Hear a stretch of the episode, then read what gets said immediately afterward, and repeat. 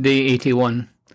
Yesterday, my friend Arlen was helpfully commenting that having physical or geographical limitations does not mean that we are not able to have a significant impact. The key thing is not what constraints are placed on us, but in how we respond to them. There is always the potential to find opportunity and to encourage the good no matter how daunting and difficult our situation. Corrie ten Boom writes in The Hiding Place of her experiences in the horrors of Ravensbrück concentration camp during the Holocaust.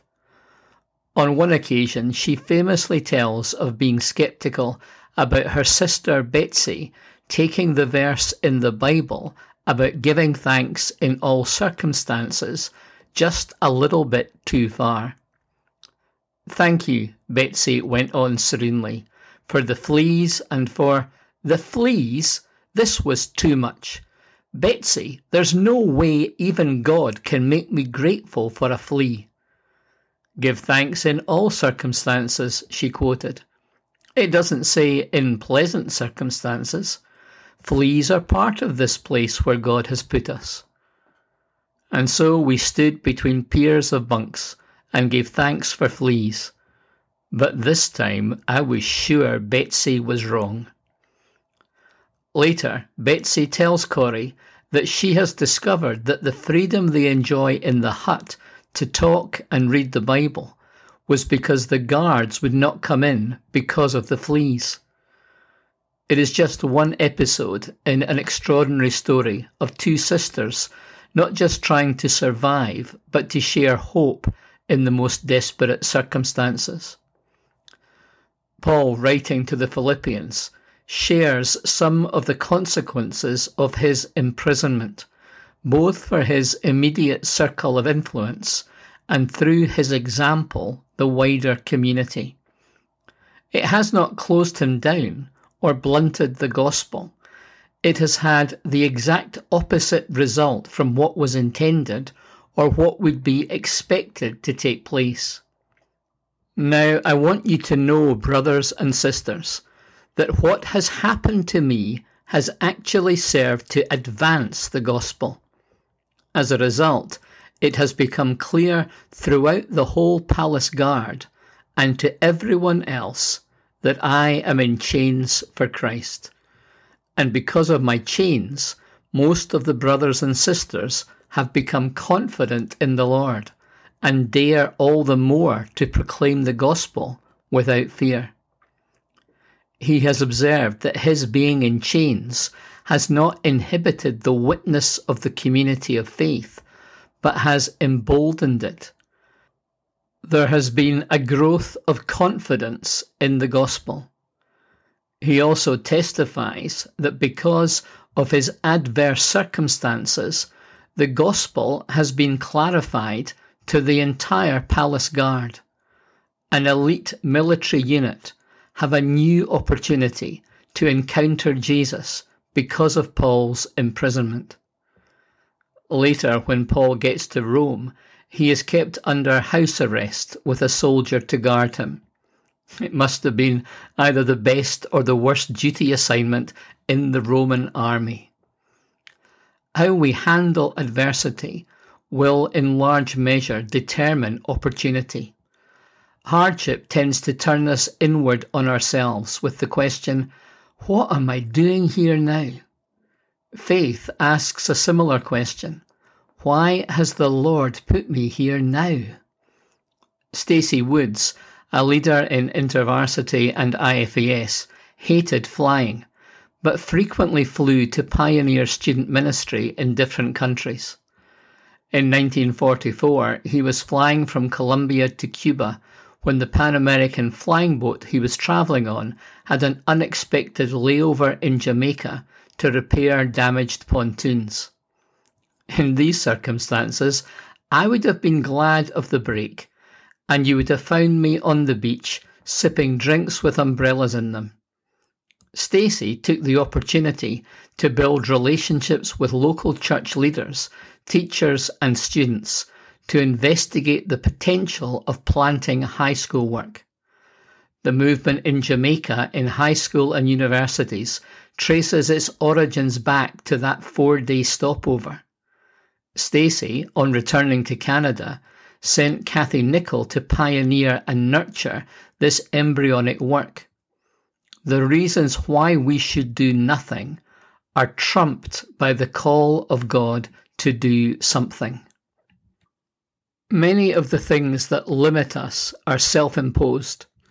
One of the key things that often deflects us from making the most of the moment is believing that the key opportunity will present itself when the difficulty is past.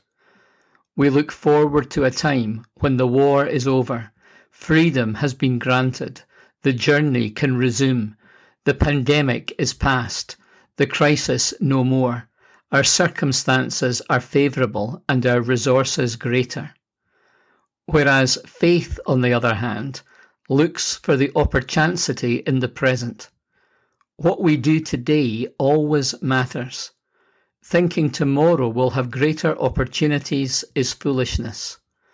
Although when we get there, we may discover it does, but that is for then and not now. Today is a day I have been looking forward to for some time. I saw the surgeon, who was very pleased with my CT scan and was sufficiently confident in my progress to remove the external fixator.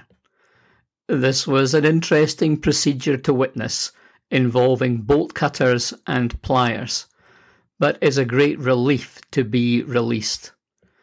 After almost 12 weeks, my leg feels incredibly light without it. I will see the doctor again in his office, but that should be my last visit to the hospital. I came through the doors at the end of my seventh visit and felt pretty emotional. It was quite the experience to be able to sit in the front of the car on the way home. My leg is still non weight bearing. I have an air cast boot in the interim, which at least I can take off when I'm sleeping or sitting, and will have significantly more comfort and freedom. I am, however, back in a new holding pattern, waiting for another appointment to have a custom walking boot made for me to move on to the next stage. Being a patient takes patience. Today, I'm thankful for healing in my bones, for the fixator doing its job and progressing to the next phase of recovery. I am grateful for all who pray and continue to encourage through this experience. I'm conscious that we are all moving through stages of different kinds of recovery.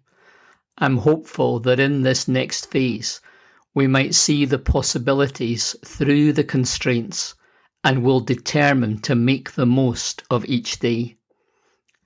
I would like to follow in the footsteps of those of vision and faith who have gone before. But I know I might just as easily be the guy on the beach with the cold drink frustrated by the flight delays, annoyed by the flies, and complaining about restricted movement. I cannot run right now, so today I will hop along, looking for divine opportunity. Psalm 81 today is a song of Asaph, giving thanks for the exodus from Egypt and warning against idolatry, stubbornness, and hardness of heart. It ends with a line that is God's promise to a faithful people. But you would be fed with the finest of wheat, with honey from the rock I would satisfy you. Some of the best and purest wild honey can be discovered in clefts and crannies, on rock faces and in caves. The sweetest substance can be found in some hard places. It is a reference to part of Moses' song in Deuteronomy, as he reflects on all the Lord has done for the people through the exodus to the promised land.